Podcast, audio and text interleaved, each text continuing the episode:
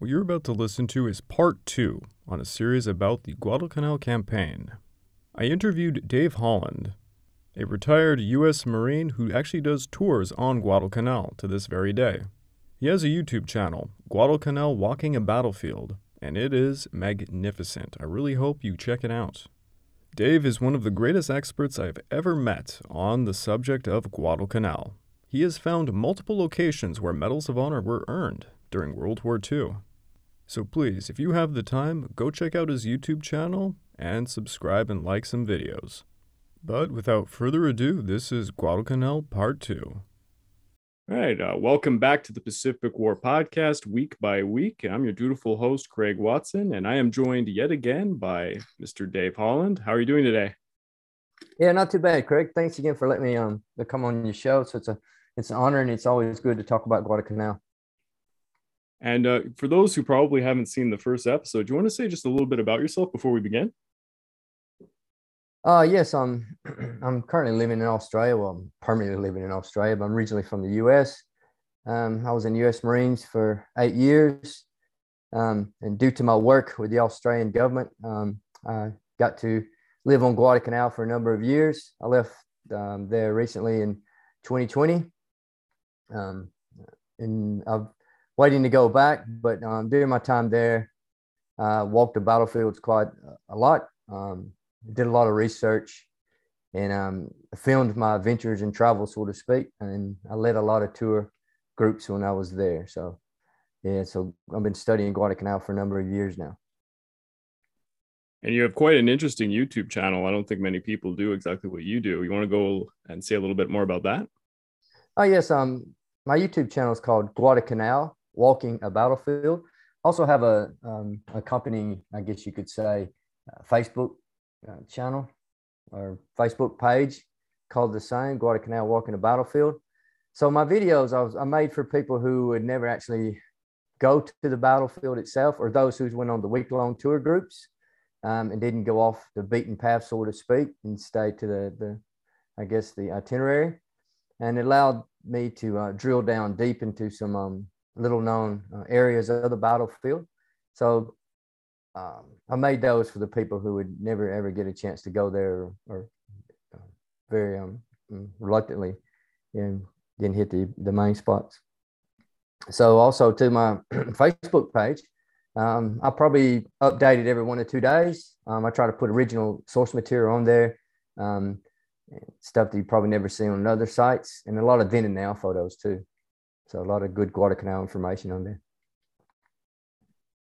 Excellent. And uh, just to tell members of the audience who may have not have seen the, uh, well, I guess we call it the first part of this uh, two-parter, we'll call it. You had started to explain to us exactly what Operation Watchtower or Guadalcanal campaign exactly was, why we even have a Guadal- Guadalcanal campaign. And uh, you went into great depth about the Battle of Alligator Creek and the Battle of Edson's Ridge. And that's pretty much where we left off, but there's a lot more to the story, as uh, well, we both know. Hey everyone, I just wanted to let you know I now have a Patreon account found at www.patreon.com slash the Pacific War Channel. Over there you can find exclusive Patreon episodes and podcasts based on suggestions from patrons, and other benefits like early access to all of my content, live hangouts, your name in the end credits, and much, much more. So please go check it out yeah, there's a lot more to the Guadalcanal campaign. I mean, it's a six month long campaign, and you know you can make a, a, mini, a lot of mini series, so to speak, out of it. You know, um, focusing on the air, land, and naval engagements. Such a large um, aspect in the war. it played a, a, major part in the Pacific War. So um, today's I'll mainly speak about the land campaign. Um, I will, I guess, touch base a little bit on the naval parts of it when it's uh, very relevant to the land campaign. And you got to remember, during all this I'm talking today, there was up in the air, there was ongoing um, air battles at the same time. So, yeah, it had it had it all Guadalcanal. So, basically, at uh, my last podcast or our last podcast, we ended up at the um, Battle of Bloody Ridge, which is, uh, I think, the date. I think we ended up on the 15th of September. So that that last week or two in September is um, quite important in the Guadalcanal campaign for the Marines and for the Japanese. so for the Japanese, after the Battle of Bloody Ridge, um, the Japanese high command had an emergency meeting, and at the same time, the Japanese they were fighting on Guadalcanal. At the same time, they were fighting in Papua New Guinea um, over the Kokoda uh, track.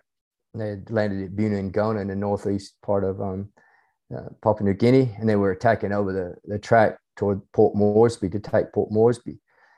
So that was um, that campaign was uh, full and, and running at the, the, same time. So that was their main objective in, in the Southwest, uh, or sorry, the South Pacific, was Port Moresby. So after um, Kawaguchi, uh, in the 35th uh, Brigade was defeated at Bloody Ridge, the Japanese High Command decided, okay, what we'll do is we'll make Guadalcanal our main effort. So we can't run two efforts at the same time with PNG and Guadalcanal. So Guadalcanal will be our main effort. We will um, orders was issued to the South Seas Detachment at the time. So they were the Japanese fighting on the Kokoda track to cease all offensive operations, to basically hold in place and await for further reinforcements and limited amount of supply once Guadalcanal was handled. So all the um, all the uh, reinforcements and all the ma- major supply was sent into um, Guadalcanal. So that was a, a major major turning point, especially for the Australians who were fighting in PNG, the Battle of Bloody Ridge. Um, it also for the Marines at the same time on September the 18th was their first big resupply. I mean, that had limited resupplies um, by fast transports and some um, um, some small um, destroyers, so to speak, to unload limited amount of supplies. Because I think if you remember, we spoke about in the last podcast, after um, the U.S. Navy pulled out on the 9th of August, uh, the Marines were left roughly for about two weeks with hardly any any supply at all, just what they landed with. But this September the 18th arrival, um, uh, there's a lot of supplies on there, and also um, more importantly, was the 7th Marine Regiment, or the 7th Marines, as, as the Marines called them. So they arrived um, with a battery of uh, artillery and also a company of tanks. It was roughly about 4,000 Marines. These guys, the 7th Marines, were uh, a part of the 1st Marine Division because the division has three regiments, three infantry regiments, and a, an artillery regiment. The 7th Marines, at the beginning of the war, when the Japanese were attacking to the, the South Pacific, um, like Fiji, Samoa, New Caledonia was was um, I guess threatened. So what the Americans did, they sent a number of troops out to garrison these islands, and one of the islands they garrisoned was Samoa. So they sent the Seventh Marines out. So they fleshed out the regiment with some of the best NCOs and officers, uh, the best equipment they had at the time. Um, attached a battery of, or sorry, a battalion of artillery to them and a company of tanks and sent them to Samoa. And they um, they were known as the Third Marine Provisional Brigade. So they thought they were going to be the first ones to fight, but uh, ironically, um, the First Marine Division landed on the 7th of August in Guadalcanal without them. So some of the the Seventh Marines had some of the legends in the Marine Corps, especially legends of Guadalcanal later, uh, such as Chesty Puller, H. H. Hanneken, um, Mitchell Page, John Basilone, a lot of senior NCOs and officers in there. So they were they were considered like a, a very um, crack unit, so to speak. So Vandegrift, the um, division commander, was um, very happy, and these guys are very well welcomed. So they arrived, and that allowed Vandegrift to form a 360 degree perimeter, where before, if you remember, when we spoke about last podcast, they had a horseshoe shaped perimeter, and he couldn't really um, man their southern line, so to speak, because the, the main threats were to the front and to the flanks. And that's when the Japanese attacked on Bloody Ridge. But um, so that allowed him to form a 360 degree, but also allowed um, 360 degree perimeter, but also allowed the Marines to have a fresh unit to conduct some limited offensive operations to try to go after the Japanese to push them back. Also, at the same time, the Marines had a number of uh, promotions um, to some of their lieutenant colonels to colonels. So they had an excess amount of colonels. So that allowed the um, division commander to get rid some of his, I guess, less aggressive and older um, colonels, which he did. But in, in doing that, he uh, promoted some of his more younger and aggressive uh, leaders up to higher positions. And one in particular was Red Mike Edson, who was the um, lieutenant colonel before, or sorry, he was a colonel before, but he was um, the um, battalion commander of the First Raider Battalion at Bloody Ridge. But he was very aggressive, and um, he was given command of the Fifth Marine Regiment. So once Vandegrift had these uh, units he could do some limited offensive with, he knew the remnants of the Japanese that attacked at Bloody Ridge and also some of the guys who were still there from the very beginning. Some of the construction crews and some of the security elements were around the Matanikau River. So the Matanikau River is probably about, I'd say, five to eight miles. Depends on which part of uh, Henderson Field you uh, you do the measurement from, but five to eight miles from Henderson Field to the west. It's a Matanikau was a major river. Um, you couldn't really ford it unless you forded a couple of points. But Vandegrift wanted the Japanese because they were concentrating in the area. He wanted them to be pushed way past them, and that way that would, um, I guess, limit the Japanese uh, advancements to Henderson Field, and and push them way back, give the uh, Marines a bit of breathing room. So what did he wanted to do?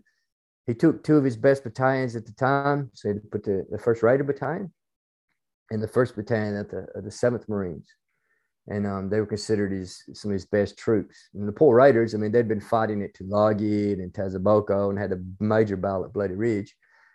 Uh, they, these guys didn't get much rest, so they put them in a the coconut grove they called them, gave them a, a few days rest, then they put them back on the um, uh, offensive, so to speak. So the first offensive they planned.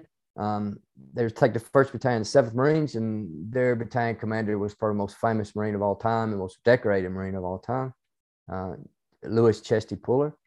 Puller was known to be very aggressive and a very and an upfront combat leader who would go after the enemy.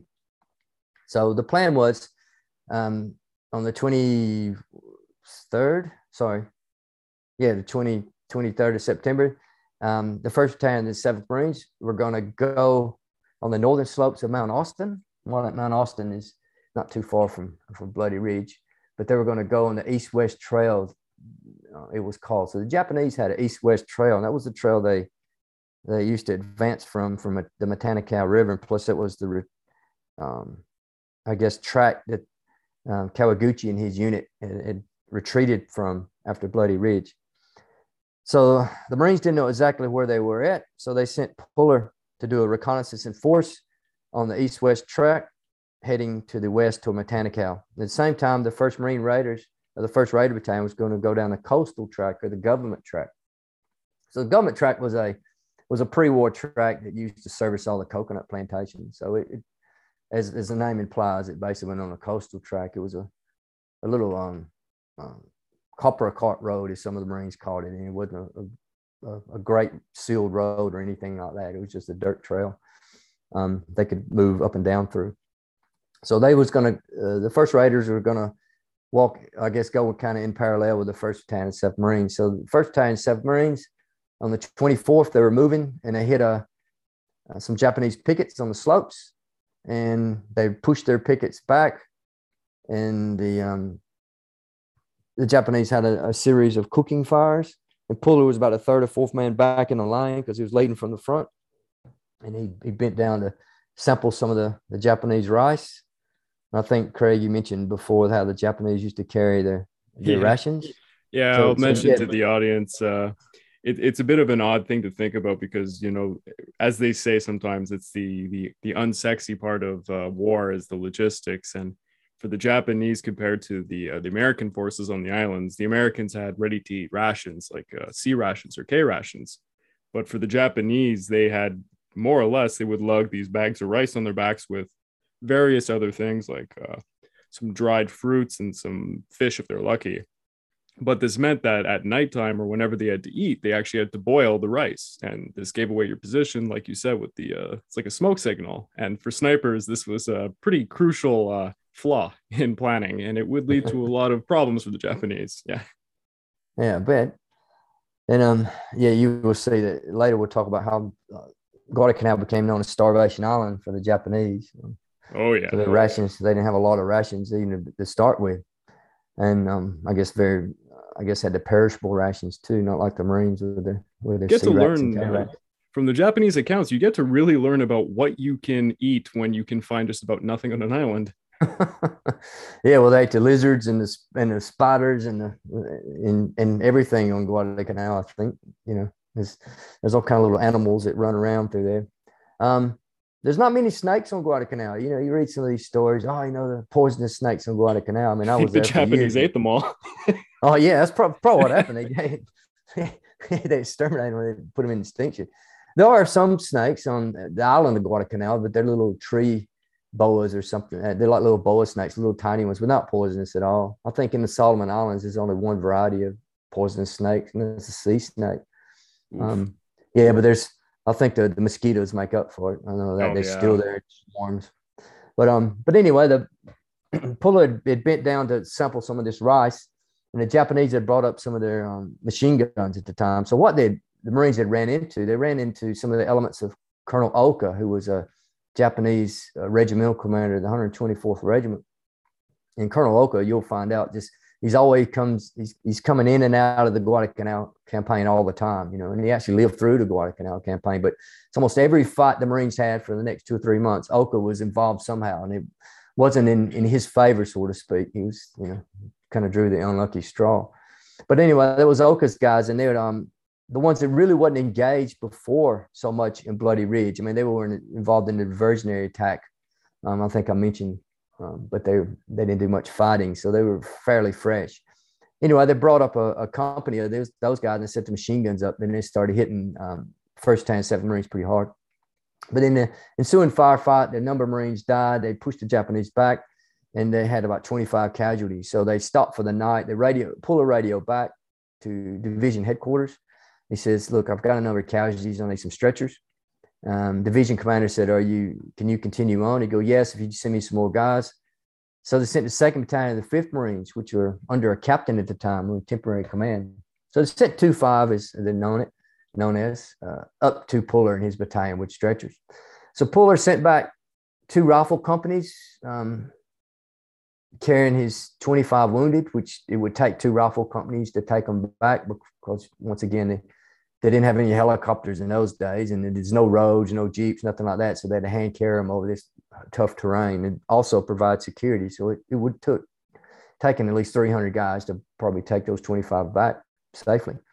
So Puller still had one rifle company and he had another battalion. So he continued on the next day. So they went down into the east-west track. Goes in a place called the Valley and it goes to the um, east bank of the Matanikau River. Now, just a side note, uh, the valley was later known in another um, Battle of Matanikau. Um, there was a war correspondent named John Hersey, and he wrote a small book, about 60 pages, I think 70 pages. It was called The Valley, or Into the Valley. I think it's maybe The Valley, but it's John Hersey. And it's a good um, depiction of, of a Marine rifle company. He's with them when they go under fire going down in that valley. So that's a quite interesting book if any one of your um, listeners want to, to see that one. It's called John Hersey into the Valley or the Valley. But anyway, they moved down the valley. They went down the um, the um, east bank of the Matanikau, and they passed a spot known as the One Log Bridge, Nippon Bridge, or the Japanese had, or uh, Japanese One Log Bridge, or Nippon Bridge. It was known to the Marines. So it was a. I've never seen a photo of it. I know exactly where the site is. I mean, I've visited a number of times, but um, from this depictions of it, it was a one or or potentially two logs together with a with a handrail, very crude bridge over the, uh, I guess a um, a point of the Matanikau that's easily crossed, um, a narrow part. But anyway, they, they passed it, didn't see any Japanese, and they went into the mouth of Matanikau. And they were receiving a bit of a mortar fire at the time, but they tried to push across the mouth of Matanikau and they sent one platoon over and they got hit pretty hard machine gun fire. But division, the radio back division thought that that um, the Marines had actually made it to the other side, so they did a, um, a guy called Twining, who was the operation officer. He did a a plan on the fly, so to speak. And they sent. So the Raiders, first Raiders, were, were getting on the scene at this time. So they had two battalions there, and they they um, decided to do a plan to to eliminate these Japanese because the Marines intelligence you know, just like the Japanese intelligence failed at a number of times in the campaign. So the Marines thought they only had about three, three to 400 Japanese in that whole area, and they were very um, disorganized and, you know, they've been easily to be pushed over. But what the Marines didn't know, the Japanese had landed a fresh regiment, the fourth um, Japanese regiment, the second Sendai division. So they were fresh troops. You know, it's probably about um, almost 2,000, two to 3,000 of them over there, fresh troops. So um, they sent Edson up, 5th Marine um, Regimental Commander, to take charge of the overall um, operation. So the plan was the next day they were going to take 2 5 uh, under Puller and push across the mouth of Matanikau in a holding action to, to pin the Japanese at the, the mouth of Matanikau. And at the same time, they were going to send the 1st Raider Battalion about 2,000 yards back down the uh, bank of Matanikau and cross at the Japanese one log bridge. And then they were going to flank the, the village. Then it, uh, they also had the two rifle companies that they, of the 1st Battalion, 7th Marines, had sent back to the perimeter with those wounded. Um, they were going to throw them in, into some landing craft and they were going to land uh, slightly west of Point Cruz, which is a little peninsula that juts out there. And they were going to come in from behind the Japanese. So they were going to pin the Japanese and destroy them. So that was the overall plan. So they started pushing um, platoons across the mouth of Matanikau and they were getting hit pretty hard. Um, the Raiders were moving up to the One Log Bridge, but unknowns to the Marines, the night before, the Japanese had pushed a reinforced uh, platoon across um, uh, the river and they were um, in a nice tight defensive position. And if you go to that position to today, you can see that's you know it's a good bottleneck. You know, it's straight up cliff on the left hand side, and you know there's only about I'd say less than 100 meters between the river and the and the cliff face. So and it's right before you get to the One Log Bridge, so they had a great position there. So the Raiders were moving up, and I think I just I, I did discuss him in the last um, episode. There's a guy called Ken Bailey. He was a major at that time. He was executive officer of the first battalion, uh, Raider Battalion. So Bailey was a very um, uh, instrumental leader. You know, they looked up to him, big fella. Um, always led from the front. A lot of these uh, Marine officers, especially Raider officers, did. So he's moving up. They started hitting, getting machine gun fire. So he's standing up, trying to find out where the machine gun fire is coming from. And the um, the first-hand account said there was a machine gun burst that got him in the face and the chest and killed him instantly. So they're stuck there. Um, the the battalion commander, who was Lieutenant Colonel um, Sam Griffith, he came up, seen his executive officer dead, became very um, mad, as you can imagine, and decided they needed to flank these Japanese, or tried to flank the Japanese. So he took a unit and tried to flank the Japanese, but you know, I've, I've been to that spot and you look at it and think there's no way in the world you get up these cliffs. They tried, and uh, he ended up getting shot in the shoulder and severely wounded, and the attack stopped. So that's a, one of the few times the Raiders were ever stopped in the Pacific War was, was at that time there.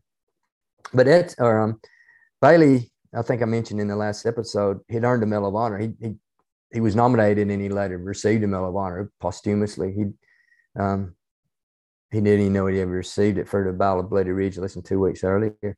So it was a major um, blow for the Raiders. Anyway, the Raiders were stuck there. 2 5 was stuck. So at the same time all this was occurring, there was a major Japanese air raid at the airfield. And the, the communications were, were distorted. So just like the fog of war happens a lot of um, engagements such as this, um, the division command thought the Marines were across the river, the Raiders were across. So that was gave them the green light to send their amphibious uh, force of the one seven around in the in run. So they sent these guys in. They threw them on the boats real quick, and they landed. And when they landed, they landed at um, just west of Point Cruz. So any of you, you viewers ever been, or sorry, any of your listeners ever been to Guadalcanal?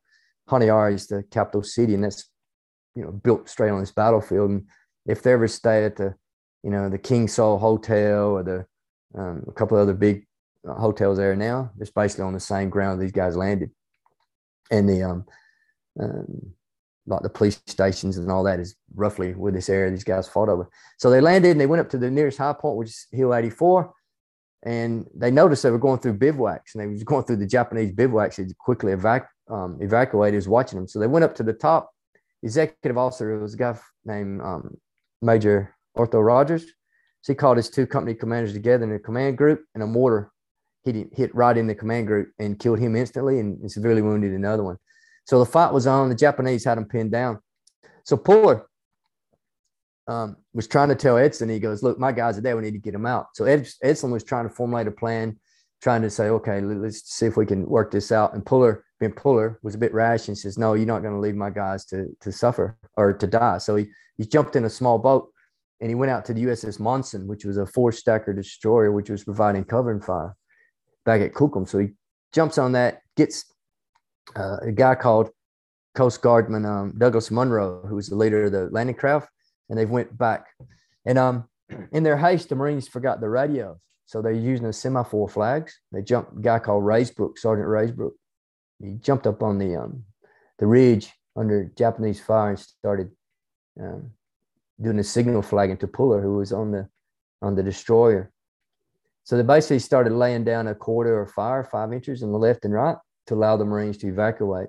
So Marines evacuated, and Douglas Munro. This is the only time um, uh, a U.S. Coast Guardman earned a Medal of Honor, and all the U.S. Coast Guardsmen, if you speak them to to them to this day, they know about Munro. Um, so Munro, his front, his gunner in the lead, lead of his ship was hit and wounded. So he jumped on a machine gun in the bow of the boat in the front of the boat, and it was a Lewis gun. And at the time, the Marines were evacuating. One of the Marines, um, one of the landing craft was hung up on a sandbar. They were trying to, they hooked up some cables trying to pull it off. So Munro put his boat between that boat and the Japanese to provide cover and fire. And then when the boat was freed, Munro was basically hitting the head with a machine gun fire. And um, he later died um, very shortly after that.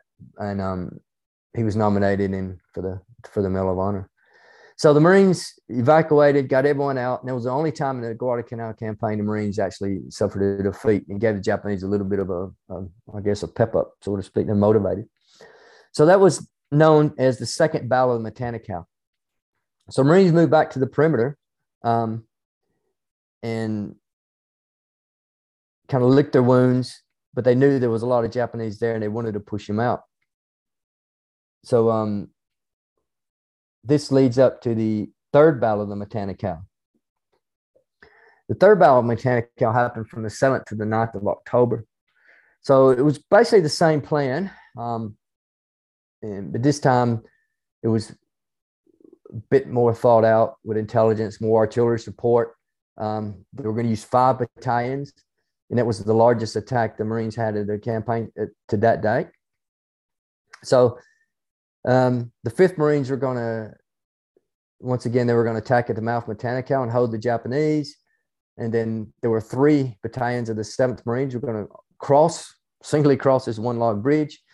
That, that, that one log bridge got a lot of work out during the whole, whole campaign, I tell you that, with the Japanese and Marines going back and forth across it. But they were going to move across. And then there was there's a series of three big ridges there in Guadalcanal. And one battalion was going down one ridge, second ridge, and third ridge. Each battalion was going to take a ridge, and then they would basically um, flank the, the um, Japanese and destroy them. So at the same time, the Japanese had decided to do a major offensive in Guadalcanal. So they started bringing in elements of the second Japanese Sendai division to, to be their main offensive force. So the elements of those guys started landing. So the Japanese knew that they were going to be bringing heavy artillery and tanks later in on in October. So what they wanted to do was form a beachhead on the east bank of the Matanikau. And that would be a good jumping off point for their attack because they knew the only place you could bring tanks or tanks could cross Matanikau was at that mouth because that's where the coastal track, it went across the mouth of Matanikau. Kind of like Alligator Creek, you know, the only place you could cross is a sandbar, you know, at certain times of the day. Then you could cross them, the sandbar, and it was like a natural bridge. But that's the only place the Japanese could cross with the tanks there. And they knew if they could cross it and have a staging point, assembly points on the other side of the river, then they could just shoot straight down the coastal track, straight into Henderson Field, basically, and give Marines a hard time. So they were very prepared to to hold the Matanikau. So the Marines had that same idea. You know, they wanted to make sure the Japanese was way away from the Matanikau. So the Marines beat the Japanese to the punch, so to speak um, and they started their offensive. Now, when the Marines moved up, they thought the Japanese, all the Japanese were on the uh, west bank of Matanikau. But what the Japanese had done, had put a, a reinforced company um, across, and they had dug in um, about four or five hundred yards from the mouth of Matanikau.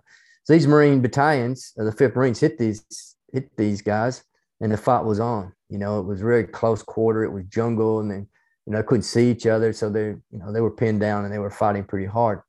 Um, and the poor raiders were promised, okay, we're going to hold you back. The first, we got a big um, convoy coming in in around October the 13th, and you'll be evacuated from Allen, so you don't have to do any more fighting. But the overall command, once again, was Edson, and Edson loved his, his raiders. So he asked for a raider company to come up to assist. And then he asked for another company. Then most of the raiders came up to assist in that. So the one last fight. So they were they were pinned down um, fighting, fighting, and the raiders had actually formed over the mouth of Matanikau. The Japanese decided to do a breakout that night, and they overran one of the platoons of the raiders and killed like 12 raiders. And uh, most of the Japanese died. They didn't cross the, the mouth, but um, yeah, the raiders got hit pretty hard. Uh, the next morning, the three battalions of the 7th Marines, well, I won't say all 7th, you had two battalions of the 7th, and the, the 2nd Marine Regiment, I think if you remember my last last episode was part of the Second Marine Division, but because they didn't have the Seventh Marine Regiment initially, uh, the Marine High Command gave the First Marine Division the Second Marines. So the first, Second Marines Regiment was actually the first ones to land, you know, and they were the, first, you know, they were kind of the last ones to leave, so they they got kind of the the raw end of the stick. But they were garrisoned Tulagi, which is about 20 miles away. They'd brought the one of their battalions over as a fresh battalion, so they had the third battalion, the Second Marines, involved in this attack. it was under a, a fellow named uh, Colonel Whaling, Bill Whaling. And um, a little side note here about Whaling. Whaling had formed something called the Whaling Group. It was a good idea. So Whaling was, in his his history, you know, he'd fought in the Great War, the First World War One, or World War One as a, a Marine enlisted. Um, he did quite well there and he'd fought through the uh, banana wars in the 20s and 30s in, the, in Haiti, Nicaragua. So he was very, um, very experienced woodsman, um, outdoorsman. He was Olympic shooter. I forget which Olympics he was in. Um, so what he had, had done too, he was executive officer of the Fifth Marines, and he had an idea. He went to division commander and uh, chief of staff, and he said, "Look, that was the days before you had marine reconnaissance or scout snipers and things like that. So they were just doing their own scouting from the infantry platoon. So he said, "Look, this is jungle. We need some need some good scouts, and you know it'd be worth the wait and go. So can I just, um, I guess, go through the battalions and ask them for anyone with, with previous shooting experience, um, hunt hunters and woodsmen, and I can put them in a unit, give them some um, some more training." And use them as the scouts and snipers for the for the um, division. And they said that's a good idea. So they he started um, doing that, and they were called the Whaling Group. And what he would also do, he'd, he'd rotate these guys back to the normal unit so they just share their experience. So it was a good idea. And later in, in the war, um, the Marines formed their scout snipers and reconnaissance units. So that was a good, good, um, good little, um, I guess, origin from it. But anyway, Whaling was in charge of the Whaling Group, which is his scout snipers in the third battalion, second Marines. He had um, the first battalion, seventh Marines under Puller, who just had a hard time, you know, two weeks earlier. Then the second battalion of the seventh Marines under another interesting fellow um, called H. H. Hanneken. You know, Guadalcanal is like the who's who, uh, you know, of, of, the, of the U.S. Marine Corps in World War II. You know, all the legends, you know, was all together. In, all yeah, in the first names, team. Yeah. Yeah. yeah if you think about it, you know, if through the war, you know, they they spread out and went to the other divisions, but you had them all in one little one unit, so to speak, the First Marine Division. It was the who's who, if you look back on it. But um, Hanneken had earned the Medal of Honor. I think it was in Haiti, and he had, had it's a good story. If you if you uh, any of you listeners want to look him up, he'd earned the Medal of Honor. He dressed up like the um, local guerrilla, like a guerrilla, penetrated the guerrilla's leader's camp, and him and another guy assassinated or killed the guerrilla leader and ended the ended the kind of insurrection at that stage. And then the guerrilla leader's replacement, and he um, came in and he ended up killing him later. Then I think he went to Nicaragua and there's a guerrilla leader and he infiltrated his camp there and um, captured him. So he was a pretty, pretty, pretty um, capable fellow. He earned a battlefield commission. But anyway, it's a bit of a side note. But anyway, he had those three, three units and three good commanders. So they moved out, crossed, and they were going down the ridges Um, and they had the Japanese pen. So they started um, really um, getting into the Japanese. And Puller's actually battalion called a Japanese um, battalion of the 4th Japanese Regiment, a fresh one in a, in a place called the Ravine. So if you go to Honiara to this day, where the Parliament House is, if you go not too far from the Parliament House, it's a deep ravine. And and the coral ridges in in Guadalcanal to this day, if you see them, all the ridges are fairly barren due to the coral. I told I was told, and then in the ravines are uh, thick jungle. So obviously it's in with the river or the creeks and stuff going through them. So it's a good place to bivouac. The Japanese were called in there, and, and Puller started um, calling in his uh, mortar fire on both ends, and he had a Japanese trapped, and he had a 75 millimeter howitzers. Artillery support was was pinning these Japanese too. And then the Japanese, if you go to this ravine to this day, it's straight up and down. So they're trying to get out on the other side, and the machine guns um, started taking the Japanese out. And I think Puller, one of his commanders, said it was a, a machine made for extermination. That was what that whole whole episode was. So they got a bit of a payback from you know two weeks earlier. And um, at this time, uh, the reports, the Marine High Command was receiving reports that Japanese were coming in force you know, I, I, think at the time, I mean, I haven't verified it, but I think they had um, access to to magic, which is the you know the code breaker, naval, Japanese naval code breaking. I think there was some they were getting some intel, basically saying that look, the Japanese are coming in with a lot of reinforcements, so they thought they're going to hit the, the the perimeter, you know, which was lightly manned. So they were they were given an order to withdraw back to the perimeter, but they drew back to the perimeter. In the meantime, I think they were accredited with killing like six or seven hundred Japanese um, and which put a big, um, almost decimated whole fourth Japanese regiment, and it, it, knocked the Japanese back a bit. So moved back into the perimeter once again. So, um, you got anything you want to add, Greg? I mean, I've been yapping away here. yeah, yeah, of course. Sorry, I just was listening to Toonland.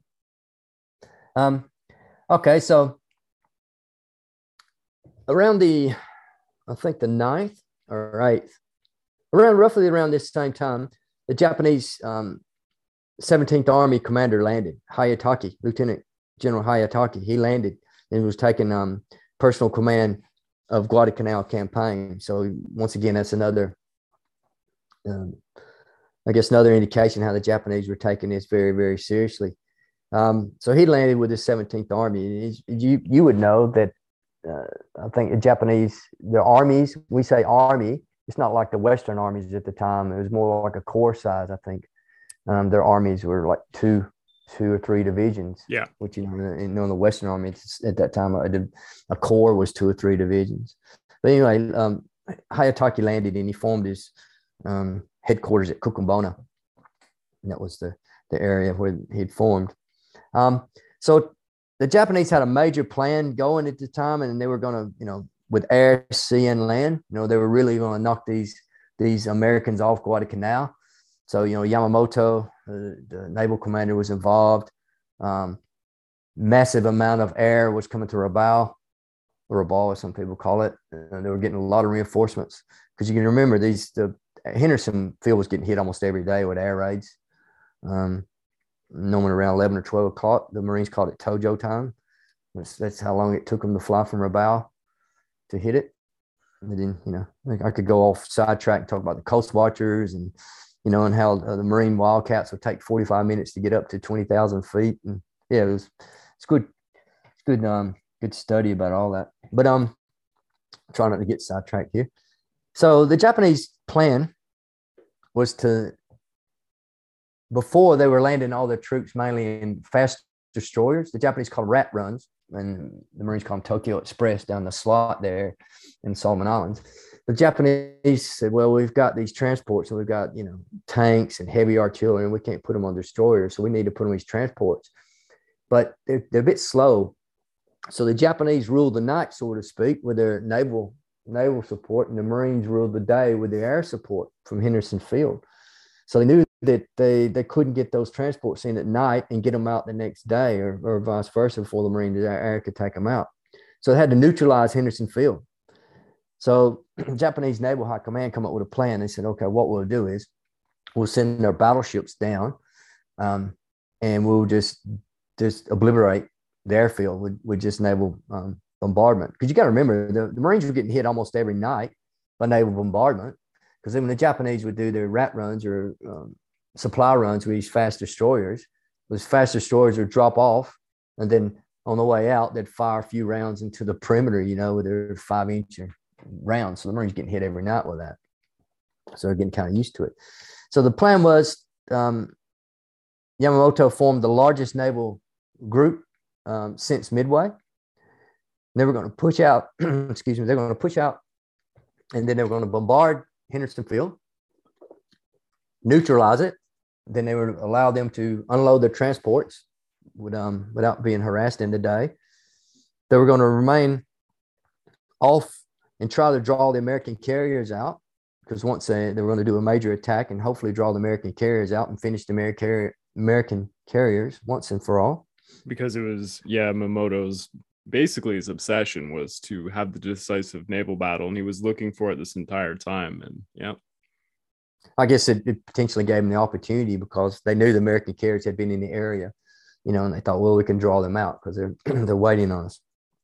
So the plan was to land the second division in full, um, heavy artillery, tanks, and some more of the elements of the 38th Japanese Division. They were going to land, and the plan was they were going to take their tanks. It was a tank company, about 12 tanks, and supported by um, a regiment, and they were going to attack starting on the 22nd of October. And they were going to attack across the mouth of Matanikau because at that time the Marines had, had pushed forward two battalions to hold the mouth of Matanikau to keep the Japanese off balance. So they were going to pin those Marine battalions there, take another Japanese regiment, attack it to uh, cross at the one log bridge because the Marines, the two forward deployed battalions, there's a ridge called Kola Ridge to this day. Their their flank was refused, so to speak. It was open, so they were going to cut those two battalions off it was kind of like a reverse plan that the Marines had done in the second or third battle of Matanikau. The Japanese were going to do the reverse.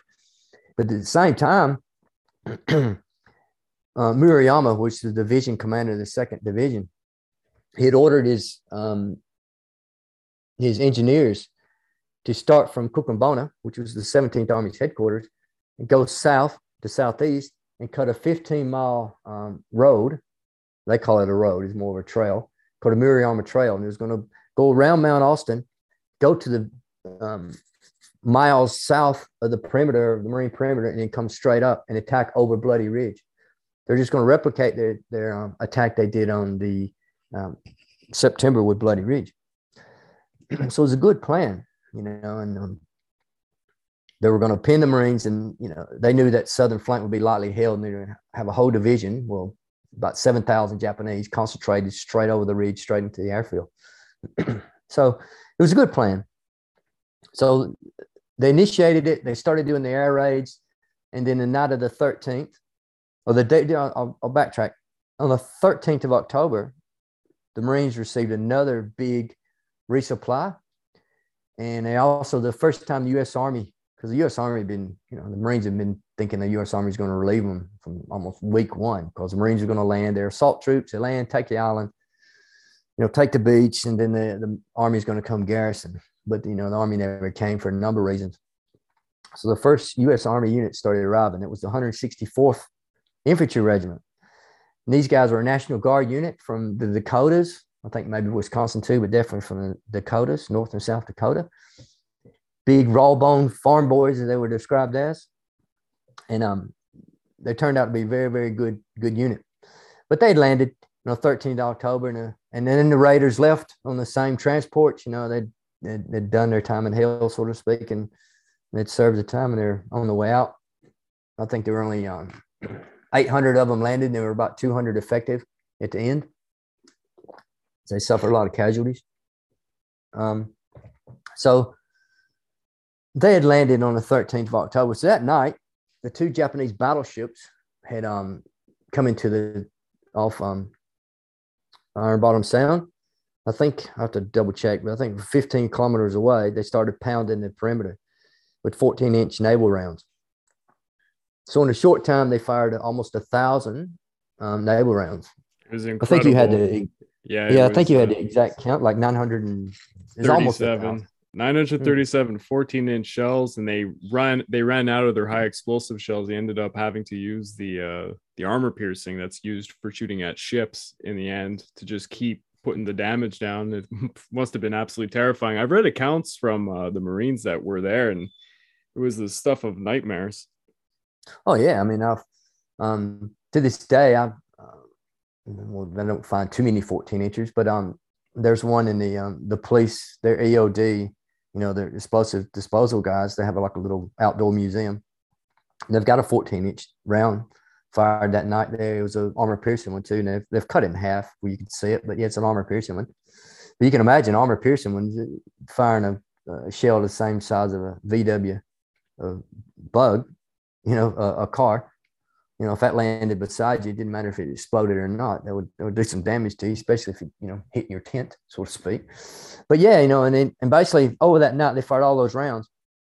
And that was, and I think we discussed it before. Um, I can't think of any other place, any other time that Allied soldiers in the whole World War II was um, underwent this intense, intensive naval um, shelling because you know they they did it this night and they did it the next two nights too with eight inch and five inches. You know they fired over a thousand eight eight inch rounds and five inches round the next night, and I think the five inches and eight hit them so three nights in a row they got smashed, literally smashed pretty hard. But basically, what it is the next day, most of the air um, Cactus Air Force, as it was called, was destroyed. I mean, they had a few um, planes they could put up in the air, but a lot of the air avgas or aviation fuel was gone you know, luckily they'd spread out some of their avgas and they had enough to, to fly a few missions, but they had a basically decimated them so much. The Japanese, the next day, the Marines said they, they could see the Japanese transports and they could see them offloading in, in full daylight. They couldn't do anything about it. And it was so frustrating for them. Yeah, a lot of them could watch. Uh, they had good vantage points to see the entire thing, and they called it a, a fast run for the Japanese.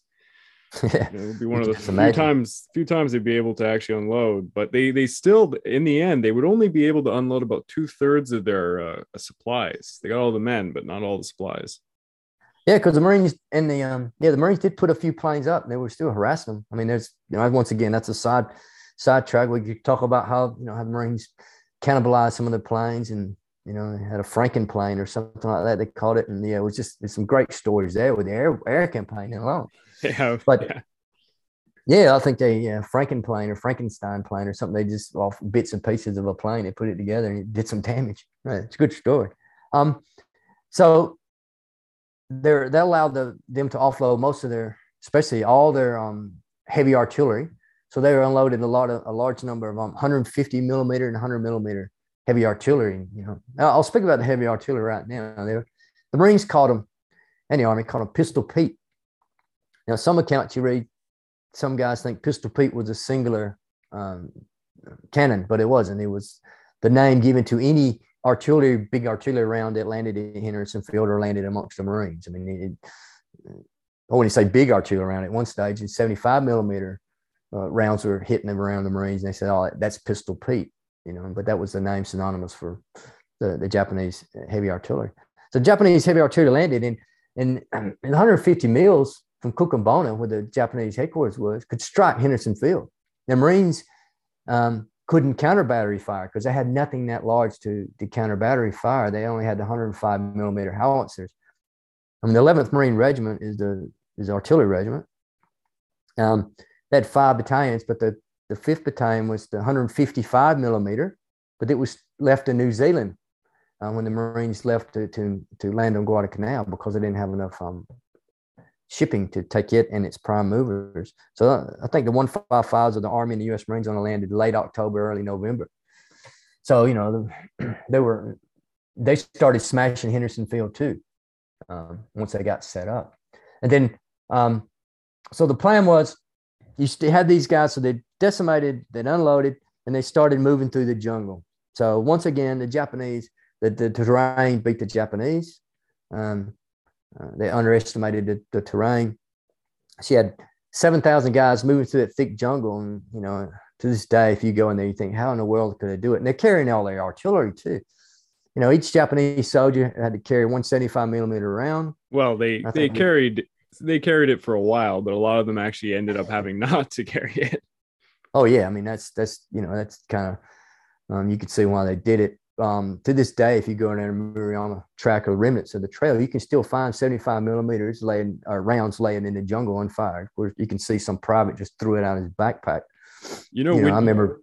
Yeah, go ahead. When you uh, when you read a lot of the accounts from the Japanese side, whether it's Guadalcanal or some of the other islands, there's um it's kind of a theme about it's usually food. It's it's usually starvation that you hear.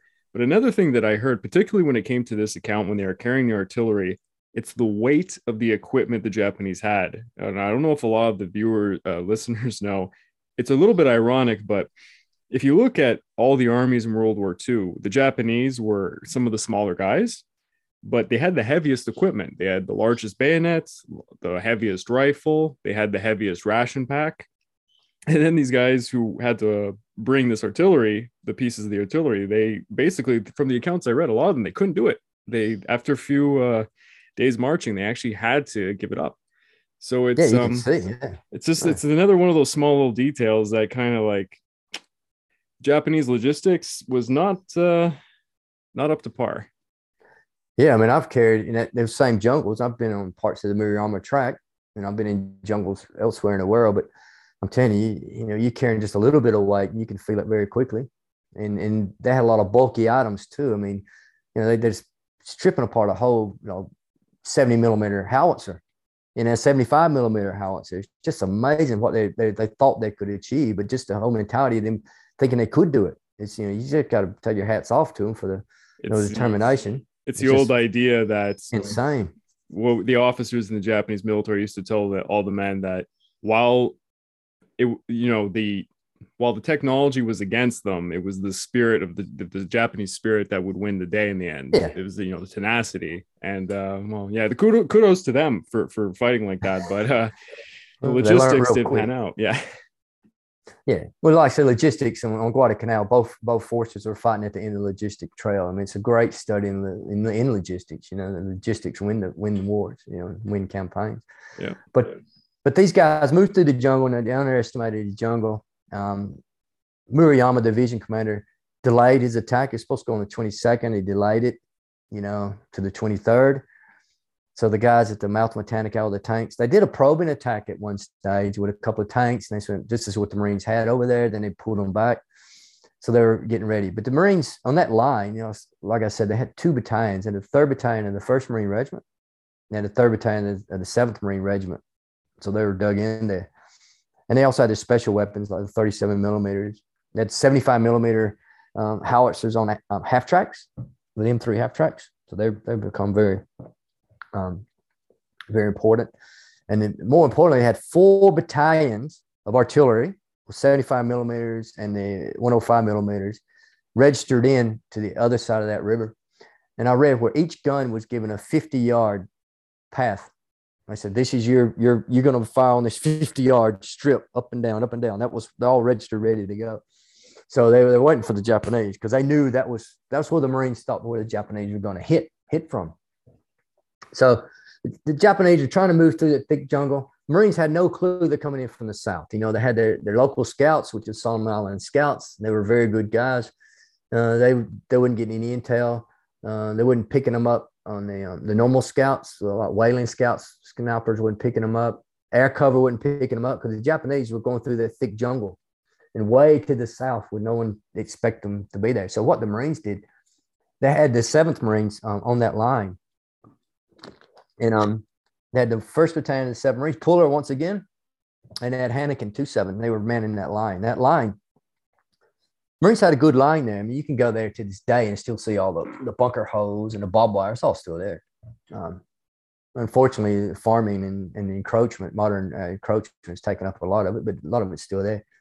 But they dug in quite a bit and they had the coconut log bunkers or coconut logs on the overhead.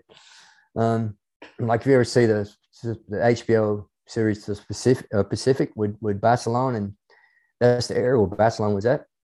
Those those I guess for the movie or the series that made it with the you know wasn't covered, so you I guess you could see the actors, but they were generally covered um, log bunkers, and they'd cut firing lines in the jungle, and they had like uh, four foot um, high barbed wire, thick barbed wire, double barbed wire strands in there.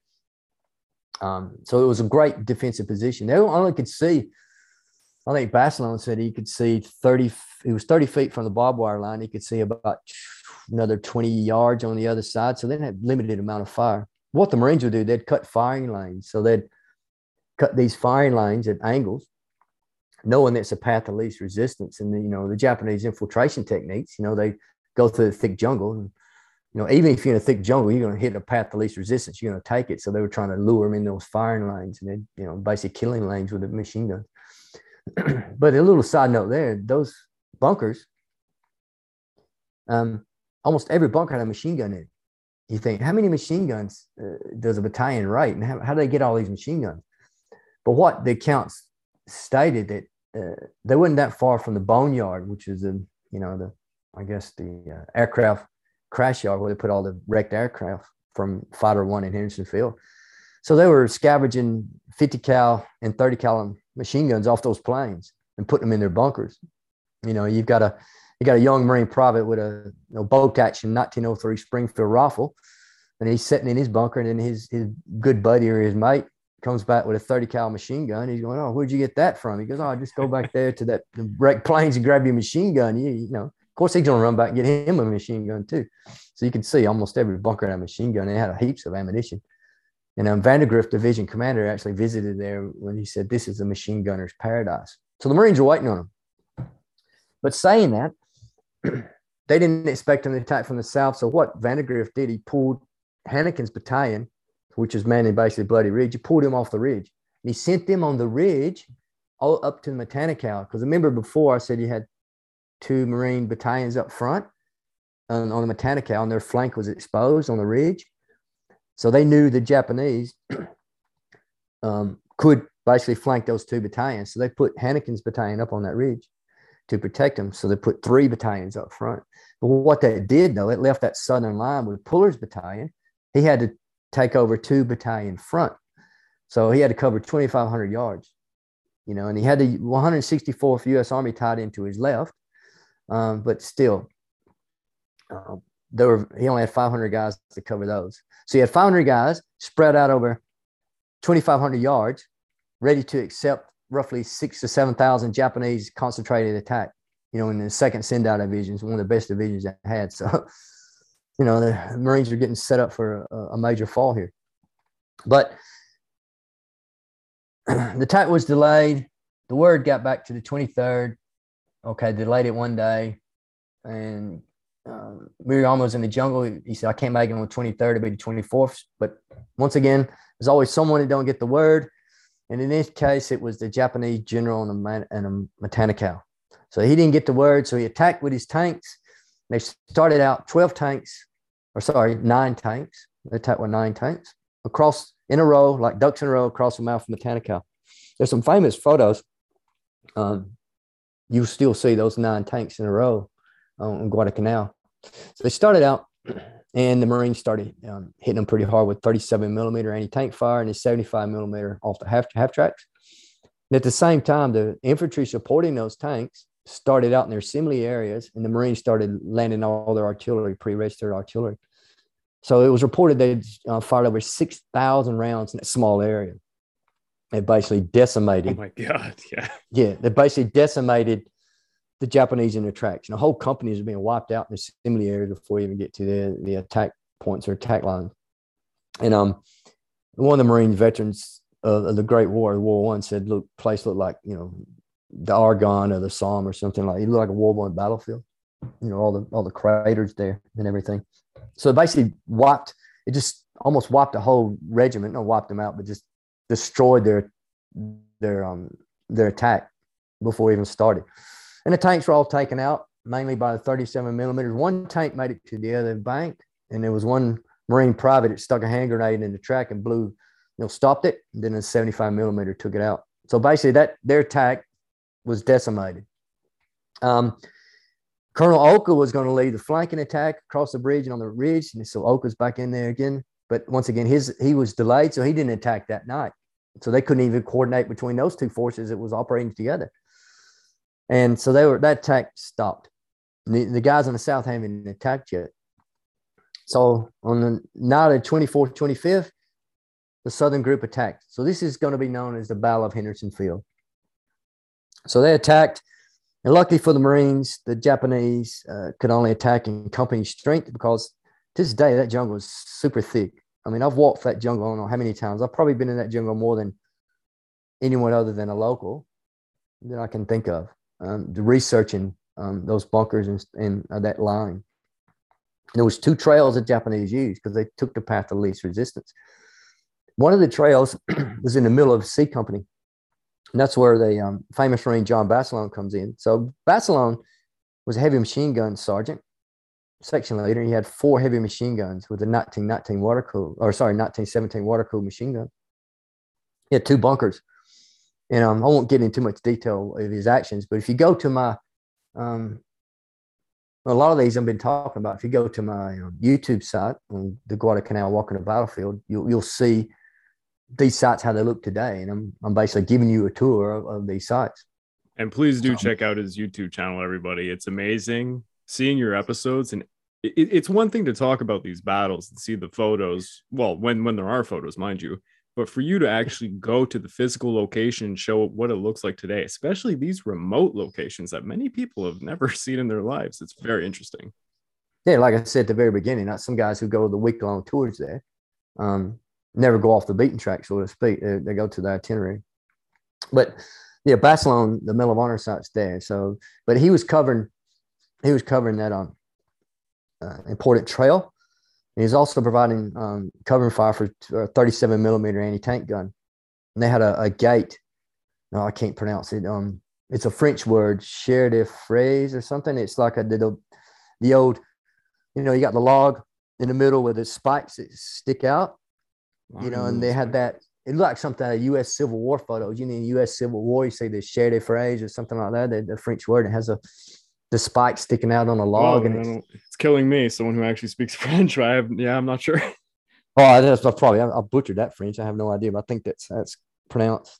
But anyway, um, they had that, and there was there was a gate they would allow. Anyway, they were covering that, and um, it was only like two weeks ago I got to speak to a 97 year old Marine veteran, which I didn't think anyone was still alive, especially from that unit, um, who's who switched on. It's just like he remembers it like it was yesterday. And as more you speak to him, the more he starts to remember. And he was one of the gunners of that 37 millimeter gun. And it's That's just quite incredible. amazing. It is incredible. And the stories he's telling, I mean, he's just, you, get once I started speaking to him, I know exactly he was he was there and he was you know what he was describing and he's giving me some good info and he's he's a good guy. So if you go to my uh, Guadalcanal Facebook site, you'll see him. It's George Mason, and um yeah, yeah, and I've got actually a map made by one of the veterans after the battle and show all the gun crews, and his name's on there, George Mason Gun Crew. He tells some great stories, and he, he's only 17 years old. It's a really rare experience to uh, to speak to anyone who survived these events. I, I, had a I had a very unique. Well, I mean, this is going really off of off on a tangent. I had yeah, a I had a unique experience that was a once in a lifetime, and uh, I found it was a little. Tr- it it was a little awkward. Uh, I, my my family's from well the United Kingdom. Uh, they yes. came over after the war. Uh, everybody, almost everybody, eighty percent of my family died in the in the Blitz in London, mm. and um, I ended up dating a, a German girl for a while, and I, I spent some time in Germany. And uh, well, her grandfather lives out kind of in the the boonies of an area called Dusseldorf, and we visited one time, and you know she knew I was. Uh, this is a long time ago. I was very young she knew I was a World War II buff, and you know, she asked her grandfather if he wanted to tell what was uh, his story of what he had seen. And uh, basically, what he told me, he was about 15 or 16 years old. He was in Hitler's youth, and he was on the Eastern Front. And the last, uh, the last hurrah, the Götterdämmerung, when the uh, Russians were mm. coming into Berlin, and he he had to run from the eastern part of Germany all the way to the west to try and run and flee to the Americans to surrender and uh, i have never told the story, but I guess maybe one day on my personal YouTube channel, if uh, I ask her if I can share it, it's uh, harrowing, harrowing to say the least. Yeah, and be actually a, a, good account to, to listen to. A lot of people be interested in that. Hmm. Um. Okay, I'm trying to think. Oh, well, okay, we're, we're at Henderson Field. Okay, we're at Basilone. Okay. Um, so the Japanese um, took the path of least resistance. So they started hitting the Marine lines, and um, And luckily for the Marines, the Japanese were attacking piecemeal. One Japanese regiment, 230th Regiment, and these are the same guys involved in, um, because remember, the 38th Division was involved in Hong Kong, in um, invasion Timor, and in Java. So these guys were veterans. Um, but one of the, the regiment, 230th Regiment, they were attached to the second, um, just to show you how disorientating that thick jungle is at night. Instead of attacking, you know, um, south to north, they went parallel. They were parallel in the Marine lines, and they were they were totally flipped around, and they were moving out way to the to the east. So that, that whole regiment wouldn't evolved into attack at all over two nights. You know, they just got so sidetracked. So the Japanese hit with this, it was 16th and 29th Regiment. So they attacked, and the Marines were stopping them. They're holding them quite hard. And artillery, the Marines had artillery support. So they were like really um stopping the Japanese in their attacks. Just like um the veteran told me too, he said they were just, he said, you couldn't stop them. You had to kill them. He said, you have to kill these guys to stop them. They were just running massive in, in, into our guns. They, you know, there was no stopping them. Um, now you had the third battalion of the 164th. They were the only reserves that the division had. So they're back in the airfield.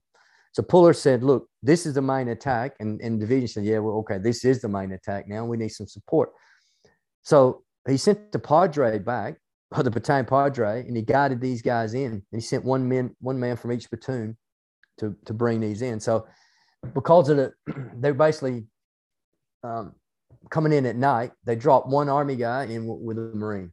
They said, this is the only way we can do it. Just drop them in. So they, they you know, and the Army had to, at that stage, M1 Garand. So the Marine had the old bolt action rifles, even though the Marines had a lot of machine guns. But they said once you drop those Army guys in there, they started fighting.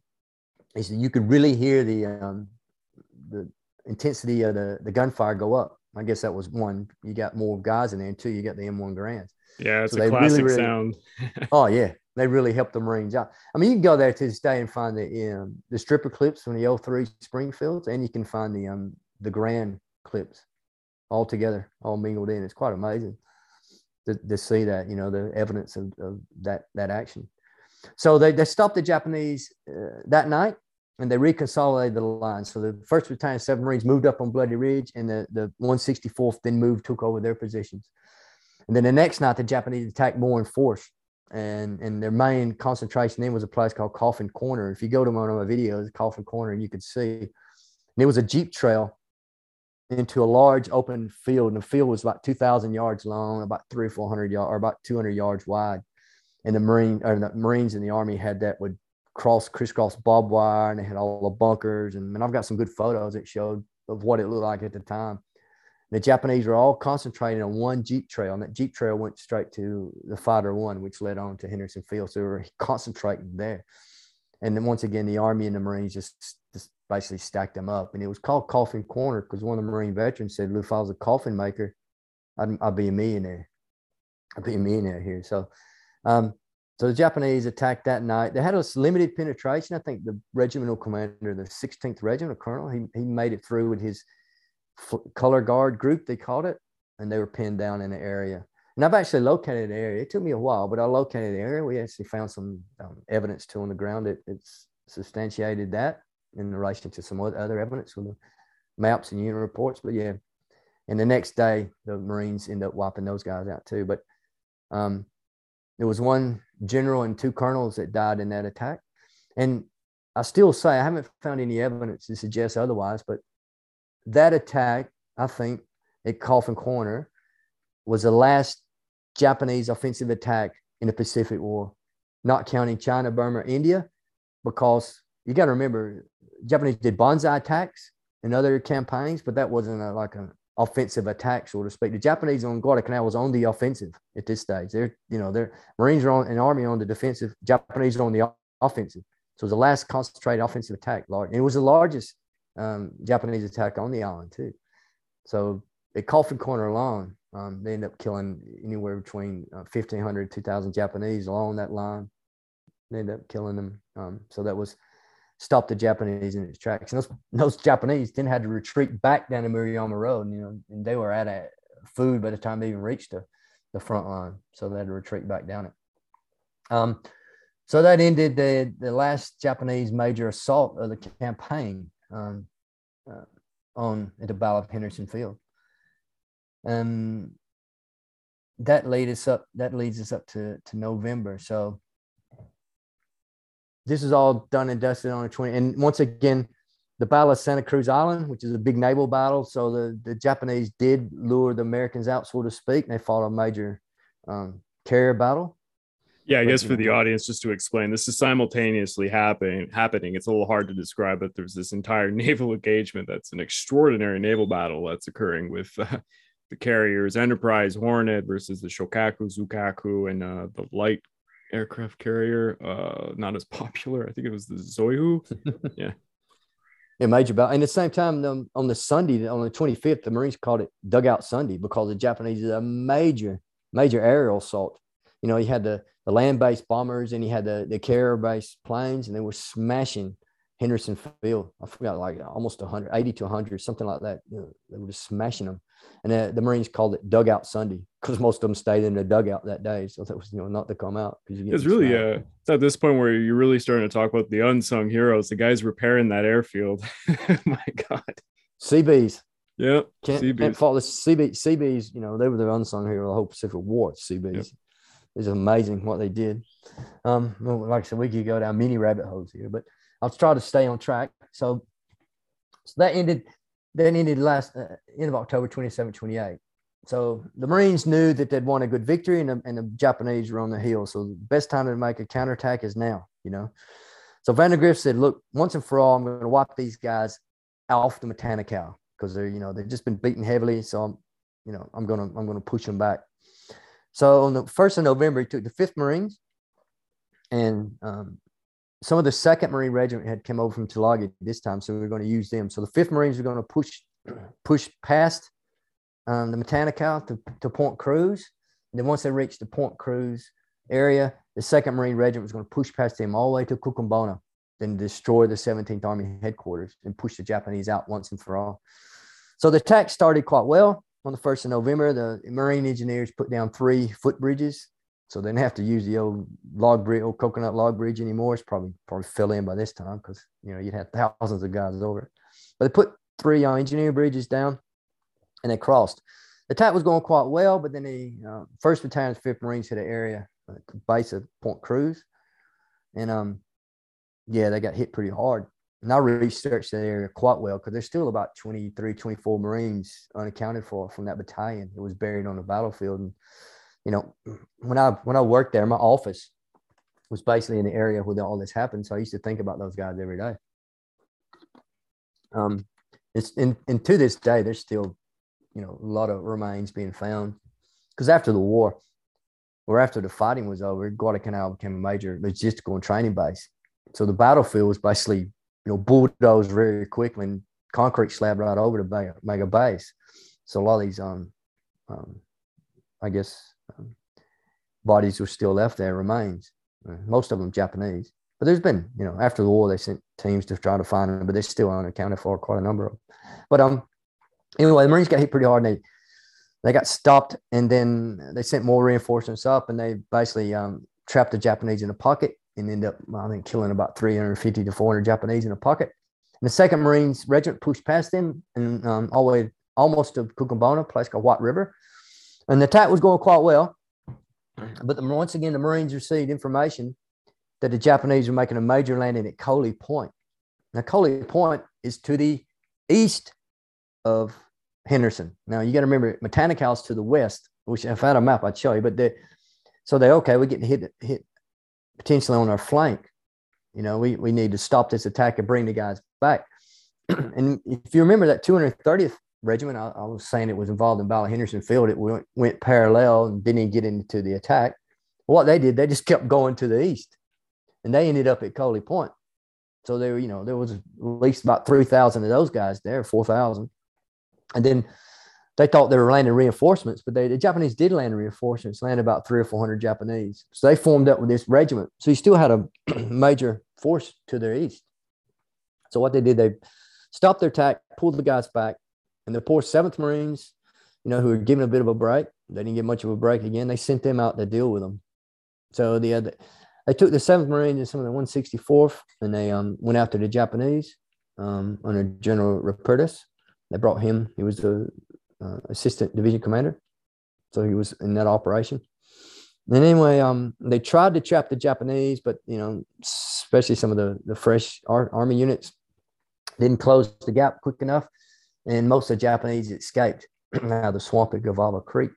They ended up pinning about 450 Japanese or 500, and then ended up killing them.